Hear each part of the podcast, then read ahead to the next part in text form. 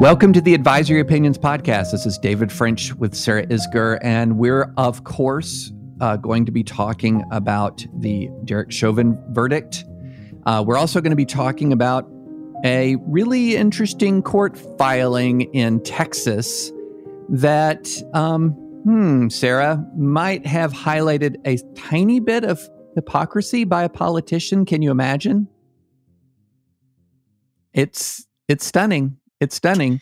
And we're also going to be talking about if we've got time, an interesting question about can or should the law, as our nation becomes more politically divided and as corporations become, become more politically engaged, can or should the law protect employees from political discrimination? So we've kind of got three big topics, but let's start with big topic number one and Sarah, I just want to go to you for your, you know, right off the bat uh, about your reflection on the verdict itself and the reaction to the verdict. Um, I've got some thoughts on both, but kick us off.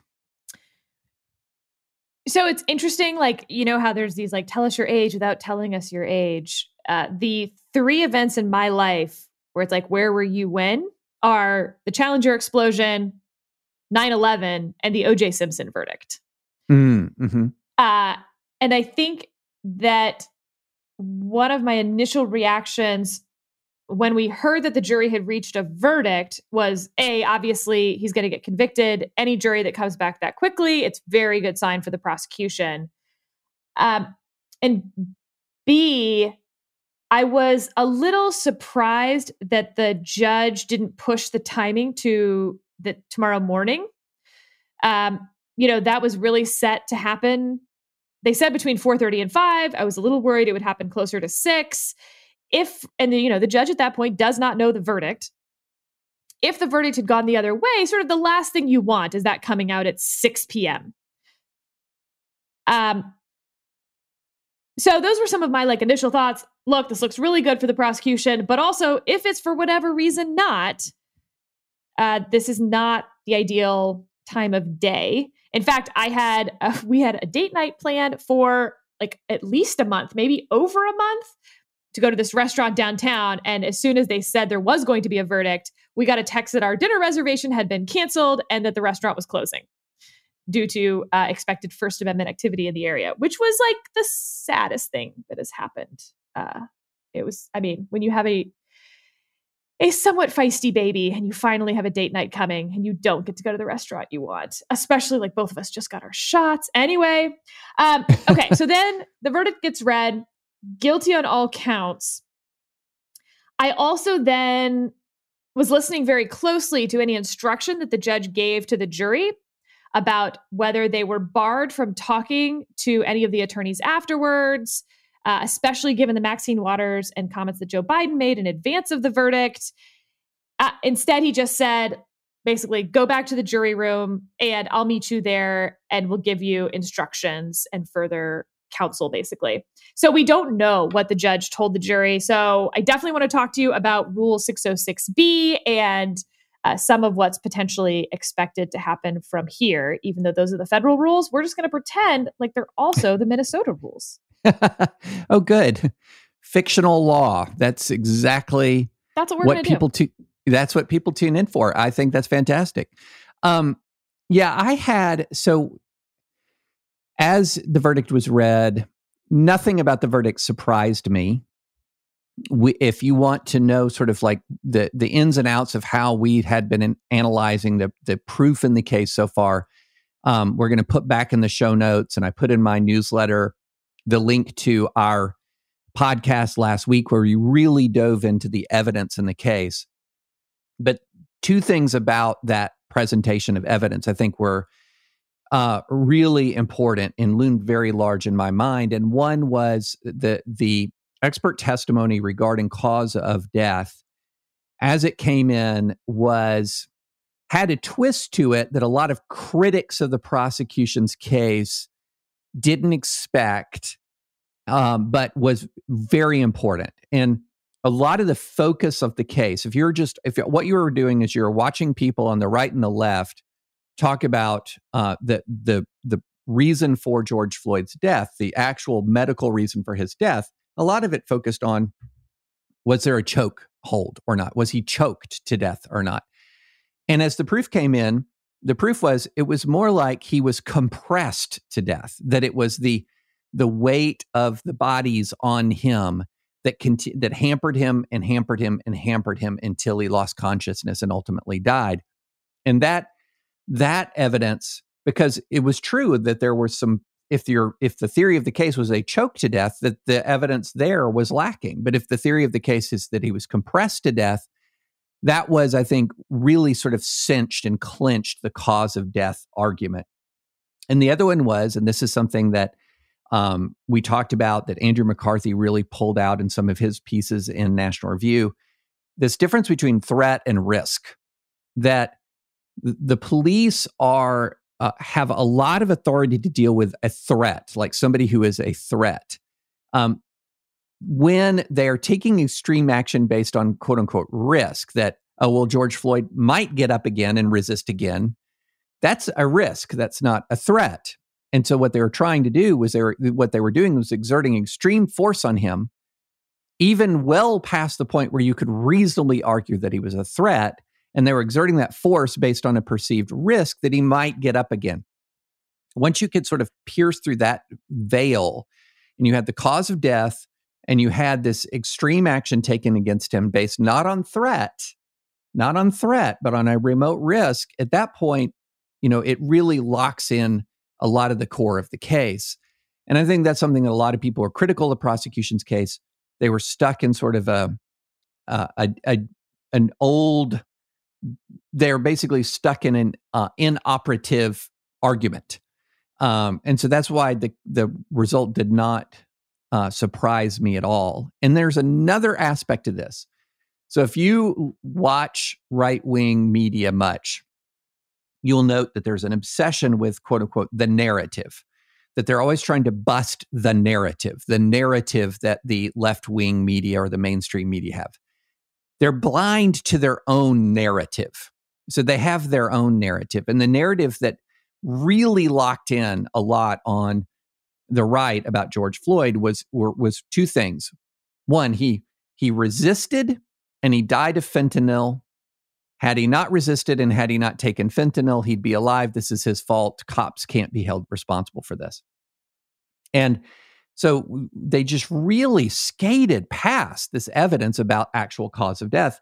And also, the reality is, even if you've taken drugs, if the if the state uses force unlawfully in a way that contributes and cause ultimately causes your death in the sense that had that force not been used you'd be alive there should be legal consequence and so there was a narrative in about floyd and i remember getting a text message from uh, you know somebody quite prominent on the right. This was just a day or two after we found out that that um, George Floyd had fentanyl in his system. That said he's going to be acquitted. It's not even close, and then America's going to burn again. And that this was absolutely just drilled into people, a lot of people on the right, that this case was open and shut for the defense and that was a false narrative. It was an absolutely false narrative. And I think it's one of the reasons why you saw so much anger, which was really, I should say I was surprised, but I was chagrined and not surprised. You saw this anger on the right at the conviction. They had their own narrative, Sarah. They were lost in their own narrative. Well, let's talk a little bit about what happens from here. Yeah, go so, for it. Earlier this week, Maxine Waters, the Democratic Congresswoman from California, she visited Minnesota before the verdict was announced. She said that if Chauvin was not convicted, protesters should, quote, stay in the street, get more active, get more confrontational. The defense moved for a mistrial on this ground, and the judge denied that motion, but said that Waters may have given you something on appeal that may result in this whole trial being overturned. The judge was not amused. Uh, not quite the same, but along those veins, Joe Biden, the president of the United States, said that the evidence in the trial was, quote, overwhelming, and, quote, I'm praying that the verdict is the right verdict. sort of the same idea there, potentially prejudicing the jury while they're in deliberations. So I think one big question is are there issues on appeal at this point? Um, one, I think we need to wait for sentencing to really know. Uh, two, there is the issue on appeal that I talked about when we initially talked about the evidence in the case, which is that that third degree murder charge is actually kind of up in the air in Minnesota because it has the word others plural. There's already a case up at the Minnesota Supreme Court, so I think we'll know the answer to that pretty soon. And that's why the sentencing matters a little bit. If he is really only sentenced based on that second degree murder charge, the others being lesser included offenses, it's not really going to matter if they knock out the third degree murder charge. But again, we need to see what the judge does on the sentencing side for that. Then there's this jury problem.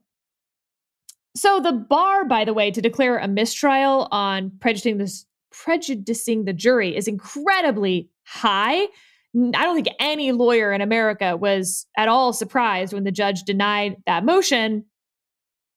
So then the question is, yeah, but is it anything on appeal? So that's all going to turn on whether it did in fact prejudice the jury. Some evidence that it didn't. They convicted on all three. If you were going to argue that actually they were going to not convict, but then they saw this, like that's where you would have long deliberations. Um, maybe they would only convict on one of the lesser charges. The fact that they came back so quickly, convicted on all three, I think it's going to be a really hard case to make just on its face that those comments had any effect. And by the way, that's if they heard them. So, how do we know whether the jury heard them?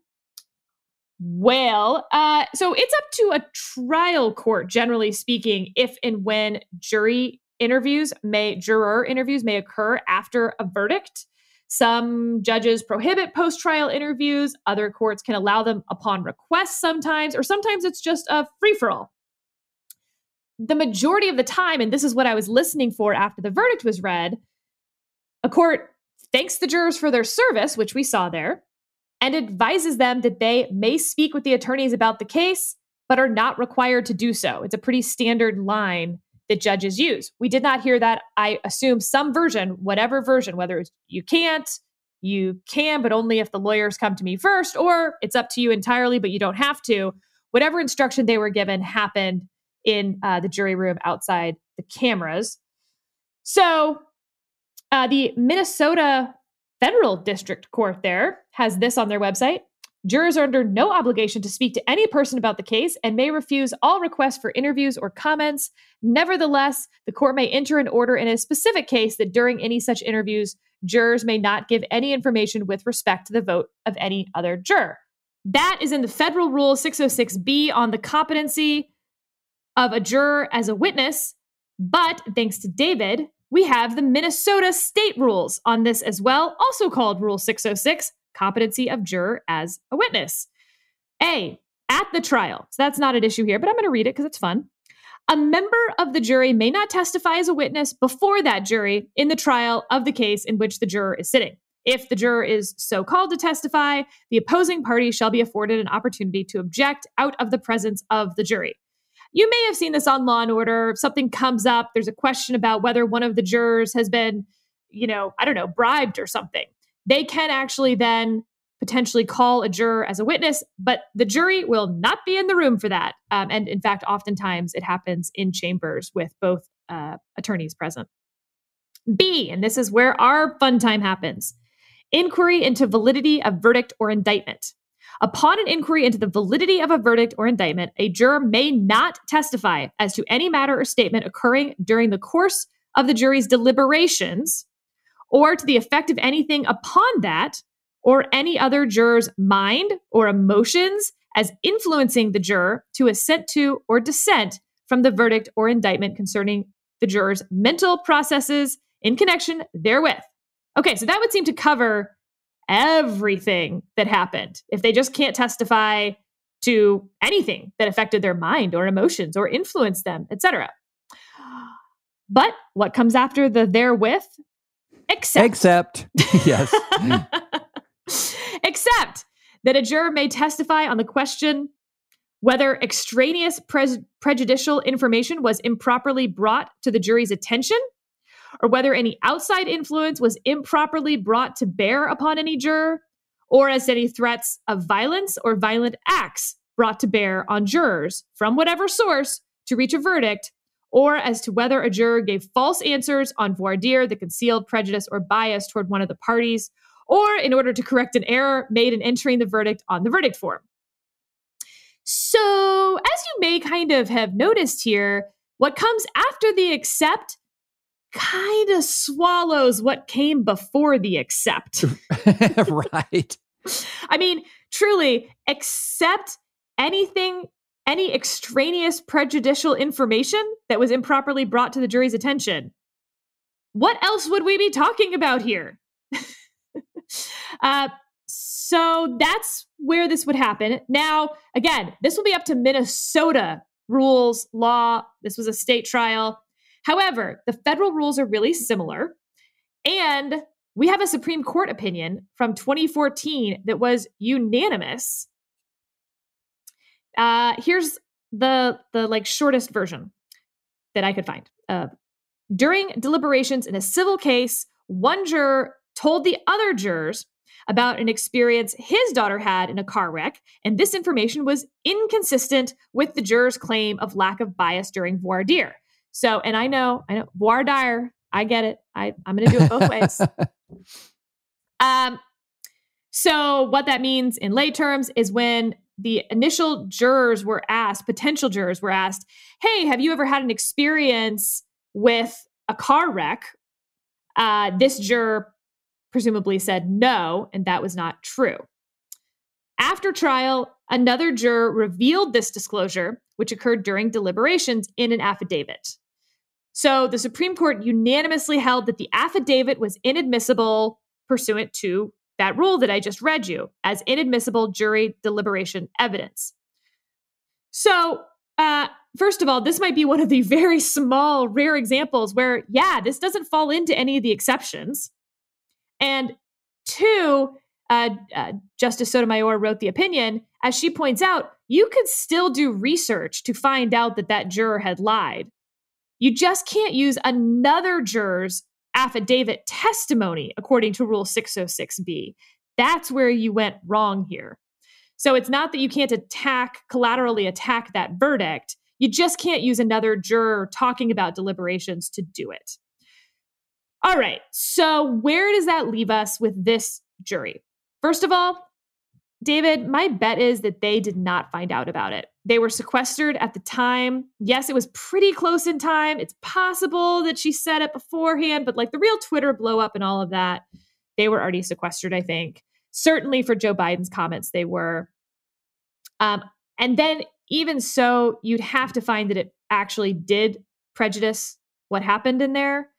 Um, you know, I think you could get around Rule 606. I just don't think there's actually going to be any there there. Yeah, you know, so I think part of it is that the timing here is really interesting as to whether or not the there was even an ability, a realistic ability to find out about Maxine Waters' comments before the sequester.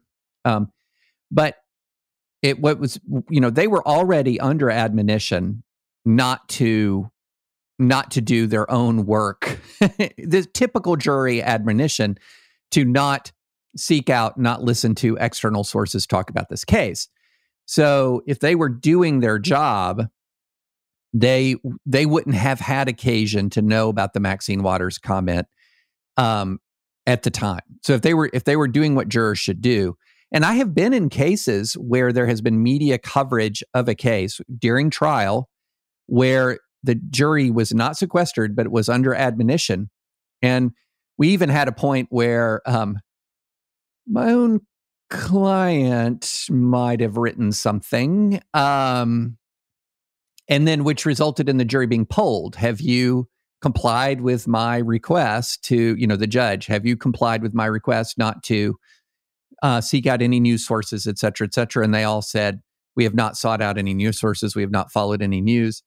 And I think a lot of people who are um, who are very online, it's almost as if they can't conceive of the idea that somebody might not immediately know what Maxine Waters says uh, on any matter of consequence. And so I think that you've got a lot of hurdles here.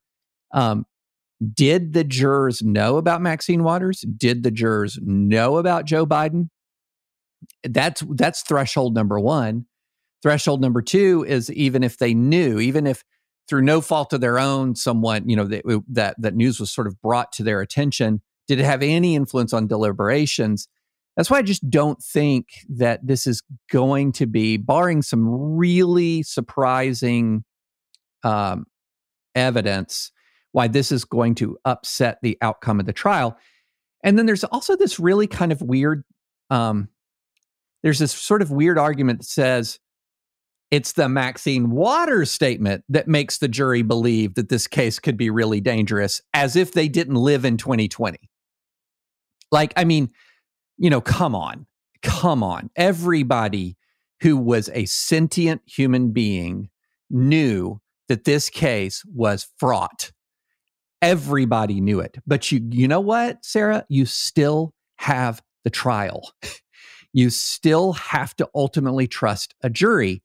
And to me, the idea that it was Maxine Waters who really put it over the edge, that there was a danger, there were dangerous ramifications of this trial, is just Twitter silliness. And that's not to justify what Maxine Waters said. I think what Maxine Waters said was not justifiable. In the, in the way she said it and the timing she said it, that was not justifiable. And there's a lot of reporting that says a lot of Democrats agreed and were furious behind the scenes that she did this. So that's not to defend Maxine Waters, but it's like, come on, y'all. It is not as if this wasn't a and one of the most explosive cases in recent American history uh, it wasn't until Maxine Waters. I mean, that's just not the way this thing went. But and even the judge acknowledged that. He said, Thank you for your service and heavy duty service in this case. What do you think he was referencing? and remember, the judge is having conversations with these jurors throughout this trial. You know, David, you made such an interesting point on the dispatch podcast this week, which is the experience that you had watching a trial on TV, you being listener, David, me, and then it cuts to legal experts. You see the stuff that's happening outside the jury's view, like when, for instance, Officer Chauvin um, invokes his Fifth Amendment right not to take the stand. We got to see all of this extraneous stuff. The jurors did not. In addition, there's stuff that the jurors saw that we did not. Jurors generally sort of have a bonding opportunity with the judge. Uh, and in fact, um, I know in some cases, you know, after a, a far less fraught situation than this, sometimes the judge will just say, like, hey, by the way, if you want to come back to chambers, see what things are like back here, chit chat about what it's like to be a judge or anything else, come on back. Because there's sort of been this bond between judge and jury, like they're in it together. Um, and they're the only ones truly experiencing this thing. And so don't confuse that because you watched the trial, you know what it's like to be a juror on that trial, or that you know what they talked about with the judge in terms of like, wow, you know, we know that this, the world is watching this trial. That's not prejudicial. That does not mean that you overturn a jury verdict or that it's really an issue at all on appeal. So I totally agree with you that the Maxine Waters statement were indefensible and disgusting, and I hated them. I, I think it is an incredibly low likelihood that even if you got it in under 606 and you could uh, get jury testimony in about what happened in those deliberations because they had happened to see the Maxine Waters thing, you still would have to prove that it was so prejudicial that they could not have reached that verdict. Um, nope, nope, nope, nope. Right. No, total, uh, totally agree. Totally agree. Again, barring some like some sort of just super shocking and surprising revelation, which is, I'm, you know, it's always possible. But yeah, you know, that's one thing when people say, and I, I'm going to repeat a little bit of what I said on the Dispatch podcast. I watched the trial. That's not the same thing as saying I saw what the jury saw. And because I remember this, I remember this watching the OJ trial, and I watched the whole, all what the jury what the jury saw and then i watched what all the things that happened outside of the jury's hearing and then i watched all the legal analysts break it down so you, guess what when you're seeing all of that you're not a juror. You're not a juror. And you're especially not a juror if you're then the analysts that you're watching it break it all down are analysts who are sharing your preconceptions about the case and then are reinforcing everything that you already thought, sort of minimizing negative information that contradicts your thesis and maximizing the information that supports your thesis. So, yeah, I, have seen sort of a lot of a lot of people online saying, "I saw all of this, and this evident, and I, I can't, you know, the jurors, the jurors' verdict, jury's verdict is inexplicable." Uh, not the same thing. Not the same thing. And, and also, oh, sorry. No, go ahead. Go ahead. Um, well, I was just going to go on a little cul-de-sac about OJ, the OJ trial. Cul-de-sac, go. Yeah. yeah, I mean, you and I both watched. Basically, I did not watch the whole whole thing, but I watched a lot of the OJ trial. Um, who was your favorite witness? Favorite witness? I didn't. I didn't really have. I never even thought of that as a favorite. Wrong answer. It was Kato Kaelin. Obviously. Well, I mean, it's like my parents were deeply concerned. I was um I was 13, I guess, during the OJ trial, and uh, was very into Kato Kaelin and they were like, "Uh oh." Our daughter has a crush on the like loser. yeah, I the reason why I was watching that, I I had gotten sick during um, the fall of 1995 and was home for like three to four weeks right during the trial. Oh, convenient. Yeah, so I'm sitting there suffering, but watching the trial. And yes, you're right. Kato Kaelin was, I mean, one of the things about Kato Kaelin was you you thought about him was can he exist anywhere but LA? Yes. Oh, so perfect.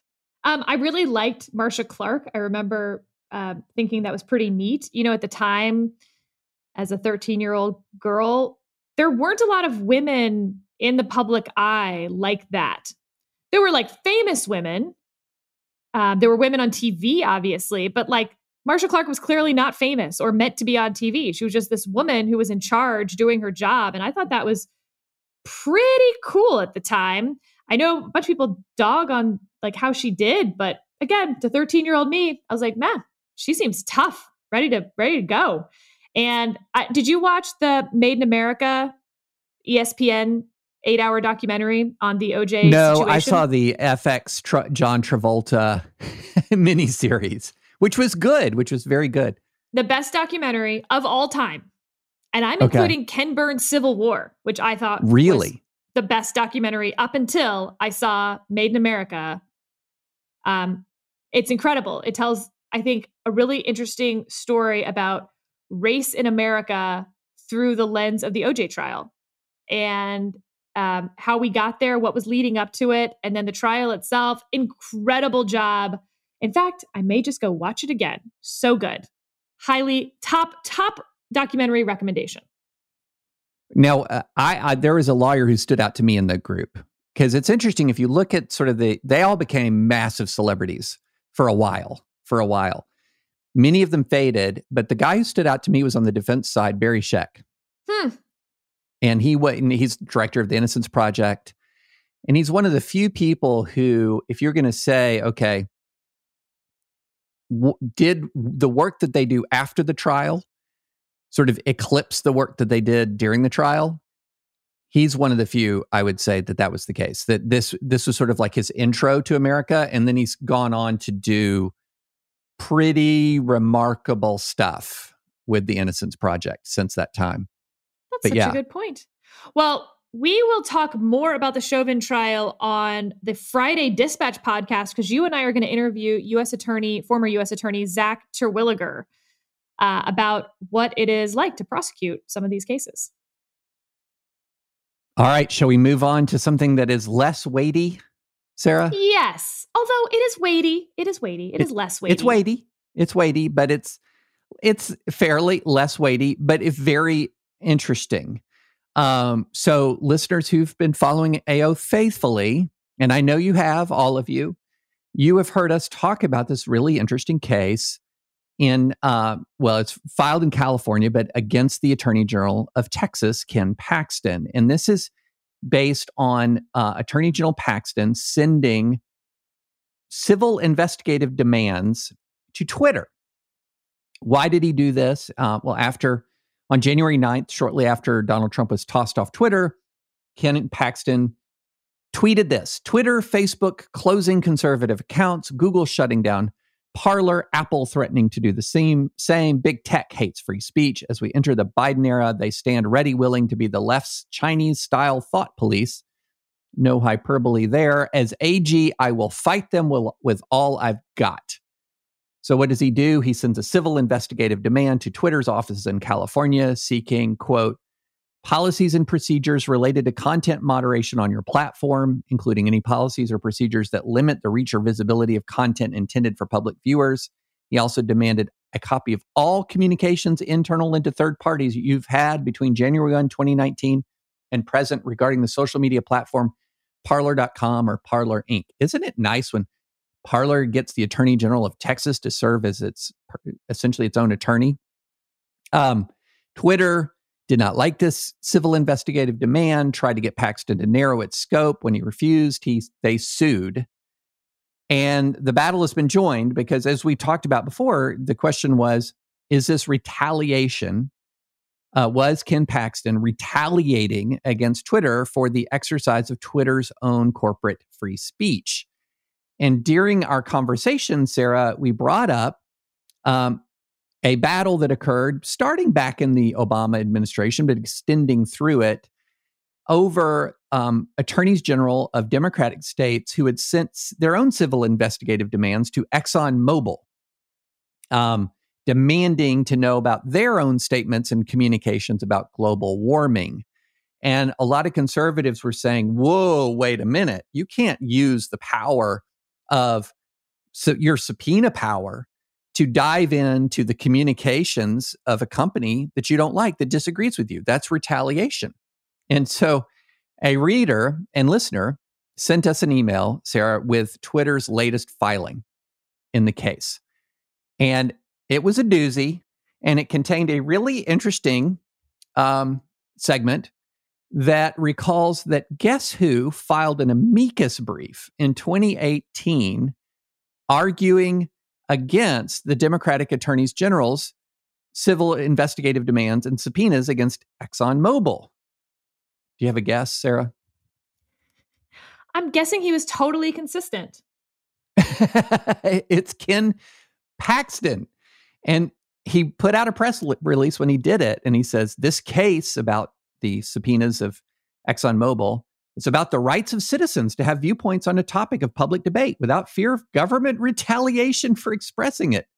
The attorneys general of Massachusetts and New York are abusing their law enforcement authority to suppress the free speech rights of a company they disagree with, violating ExxonMobil's constitutional rights. And he goes on in his amicus brief to say, here, the New York and Massachusetts attorneys general are not using their power in an impartial manner. Rather, they are embracing one side of a multifaceted and robust policy debate and simultaneously seeking to censor opposing viewpoints. In doing so, they're violating ExxonMobil's constitutional rights, abusing their power, and eroding public confidence in public officers.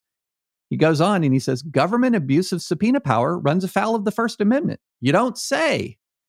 Paxton also said that the ability to engage in constitutionally protected expression is threatened by, quote, the chill of investigations hanging in the air.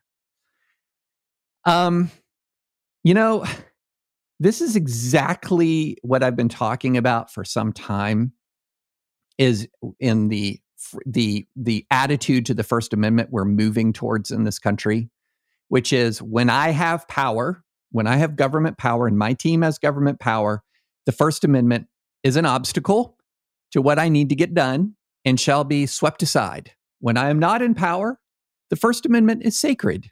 And the First Amendment is my wall, the wall of protection that I have against the perfidy of my opponents. That's the word. I think the shorter way of saying that is free speech for me, but not for thee, Sarah. Um, I know, I know. This is you're going to tell me this is exactly what human nature says. but it's still disappointing to see it in court pleadings. Well, I think what's uh, more egregious here is like, yes, when you're in power, you don't think you need to allow free speech, and not just in power in the elected sense, in power as in your opinion is part of the majority. So why should you allow the minority to express an opinion that you find loathsome? Uh, that's why we have the First Amendment, is because behind the veil of ignorance, you don't know whether you will be in the majority or the minority. And by the way, if you're in the majority today, you might be in the minority tomorrow. So mm, we have a First Amendment to just do all of that. Um, what's egregious about this is uh, it's from 2018. Yeah. And even if it were from before that, like this isn't that long ago. Yeah. And uh, I will be even more shocked if they didn't very much know about this potential problem that they had in a previous pleading, um, which means that they knew about the problem, knew that they had contradicted themselves, and just went ahead and did it anyway because it was so politically popular for Paxton to go forward with this Twitter thing. You know, damn the torpedoes and damn my 2018 amicus that says the exact opposite of this that won't get nearly as much attention as my investigation into Twitter will, so it's fine. And what's even more frustrating, Paxton's right. He got way more attention for opening the investigation into Twitter than he will ever get for the hypocrisy of the 2018 amicus being cited against him. Um, and it won't matter that he loses this lawsuit, the investigation gets shut down he got what he wanted, which has already happened. So it's over as far as Paxton is concerned in terms of the benefit that he has gained. Yeah, I mean, he literally is going to get to have his cake and eat it too, because he's going to get his 2018 wave of love for fighting Democratic attorneys general, and he's going to get his 2021 wave of love for fighting Twitter. And that, and the final analysis, basically, what's going to matter is that he was on the right side on both fights according to the news cycle dictates of the time and the accountability for being the wrong on the wrong side of the law. He may even get sarah can i even be more cynical than you? Sure.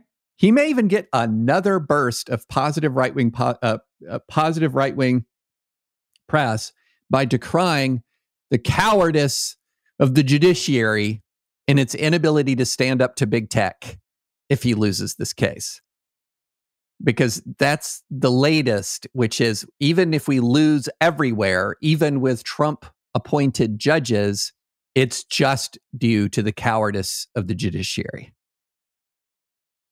Pretty good gig if you can yeah, get it. It's nice. Winning by losing. Yeah. Good. Good, good. We've set the incentives all correct. yeah, everything is fine. Everything is great. Um, shall we end uh, our our podcast? Maybe have a little shorter podcast today. End it with this question uh, of political can can or should a company or can or should a state prohibit political discrimination by employers? Um, and the reason the reason why we're we're raising this is if there is one thing that you know we we've talked about a lot i've written about a lot there's a great deal of concern about is that the increasing political engagement of corporations.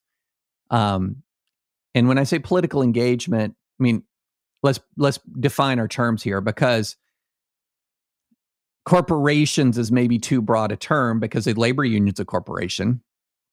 They've always been engaged in politics. I mean new york times is a corporation. It's always been engaged in expression um, churches are corporations, nonprofits are corporations, activist groups are corporations. So what we're talking about increasingly increasing political engagement by entities, corporate entities that have previously mainly been commercial entities, essentially only. So when you think about Walmart, for example, you don't think, oh, Walmart is engaged in the gun control debate, or Walmart is engaged in um, you know, a debate about religious liberty. You don't think of Walmart like that because what you think about Walmart is it's engaged in the sale of goods or an airline. Why would uh, Delta is engaged in a debate about X or Y in Georgia? You don't think of that with Delta. You think Delta flies people.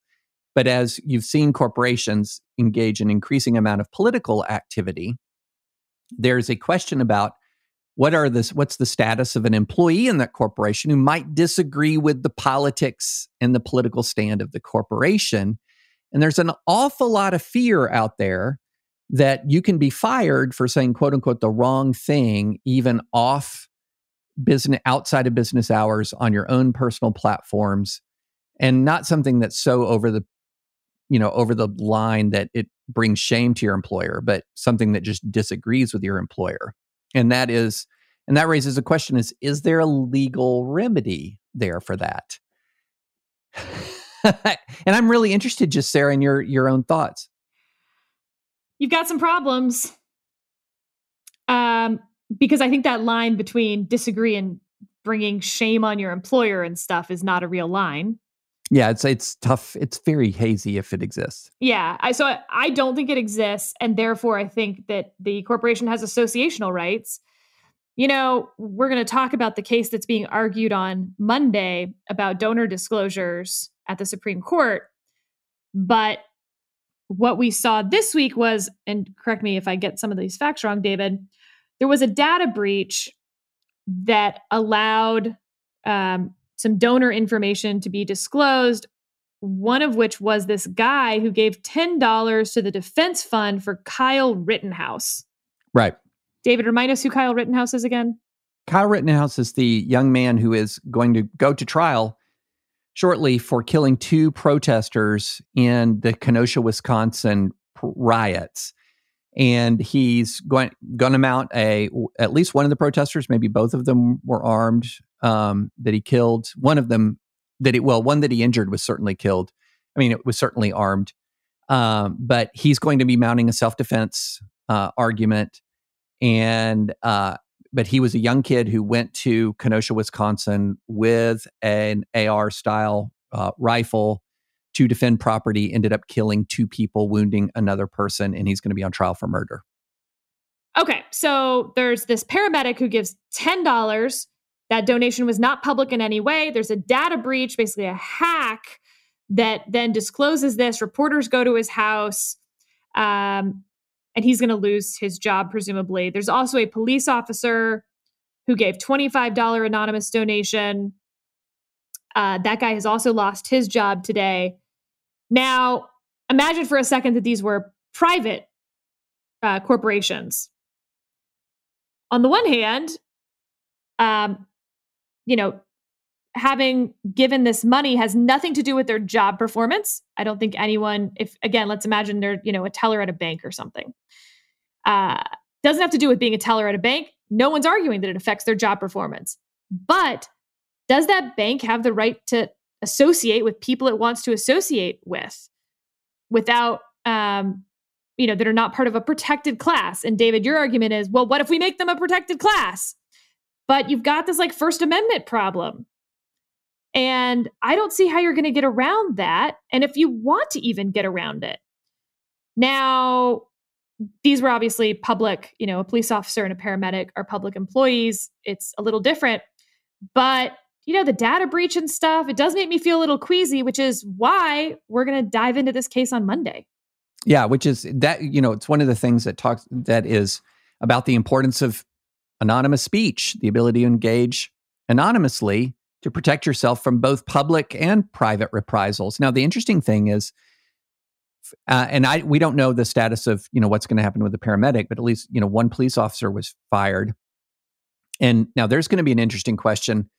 A public employee at least has some First Amendment rights that of his own, uh, yeah. Again, because the it's a public entity that is terminating them in a way that they wouldn't if, say, it was a delta delta terminating. Now, the interesting thing is, I raise this just as something worth thinking through, in part because there is actually a state, and there are a lot of folks who sort of say, "Well, this is what we need to do," and this actually connects with some of the Justice Clarence Thomas argument about social media and big tech that wait a minute shouldn't can't there be some sort of public accommodation argument that says if you're you're going to have to you know serve all comers uh, well we've never really located a public accommodation around a viewpoint we've never really done that because that really starts to get into the First Amendment in a way that, say, um, prohibiting discrimination on the basis of race or sex does not.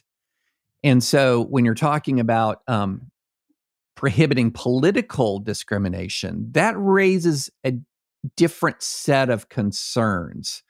Um, it intrudes more upon the associational and speech rights of a given company. And so that's something that I think is uh, particularly fraught. And it's also not a cure all um, because there is a state that actually provides broad protection for uh, employees on the basis of politics. That state is, drumroll please, California, the home of big tech, the home of the very corporations that most people on, on the right would say are the most intolerant. And yet there they are in California, prohibited from engaging in certain types of political discrimination. Um, and so I, I, I just wanted to put a pin in this because we're going to see more argument about this as the months and years go by, assuming current trends in corporate political activism don't reverse themselves. And they might, they might. Um, but I do think it is an interesting, you're going to see an increasing amount of argument from the right that to treat their political viewpoint as sort of like a protected class which is interesting, right? Like it's not an immutable characteristic, but um, there's certainly arguments for it. I get that. I think that that's why the Supreme Court case is so important because it's one thing if you want to declare your viewpoint and then be protected from having any repercussions for your viewpoint. That's not really what the First Amendment says. Right. But it's another if you want to keep that viewpoint secret and then there's a data breach that outs your viewpoint. Or, you know, what the Supreme Court case is about is you want to keep your viewpoint secret, and the government's making you not be secret. The government is coercing you into exposing yourself. And this case should, I, I would be very, I'm, I'm looking forward to talking about this after the oral argument. Um, this case, I, this case should not be that close. Um, I'm I'm going to be interested to see if it's even six three. Um, I, I, it might be a more seven two or an eight one type case because the the reality is there's a long stand there is long standing precedent that going back to NAACP versus Alabama in the 1950s, where Alabama was trying to get the NAACP to disclose members its members as a as a condition for being recognized and capable of doing business in Alabama, where these people were, these members were going to be exposed to violence, to threats, and the Supreme Court was very clear that the freedom of that the freedom of association was, uh, you know, included this this ability to maintain anonymity. And it would be very, it would be surprising to me if the Supreme Court, in a time not, it's certainly not they're uh, like in the era of Jim Crow in the 1950s, but in a time of heightened polarization and political violence, that they would degrade protections for anonymous speech. That would surprise me. All right. Well, we will talk about that soon. We will indeed. And wait a minute, Sarah, is this a short advisory opinions? it only makes up for all the time we've gone way over. Agreed. Agreed. All right. Well, we promise to go way over next time. Yeah. And we we will we will have a lot to talk about next week. We're going to have the Chauvin fallout. We're going to have oral argument in a, that critical First Amendment case. Um, lot is, a lot of stuff is going on. So stay tuned. Come back on Monday, and please, in the interim, go rate us on the Apple Podcast. Please subscribe and check out thedispatch.com, and we will talk to you on Monday.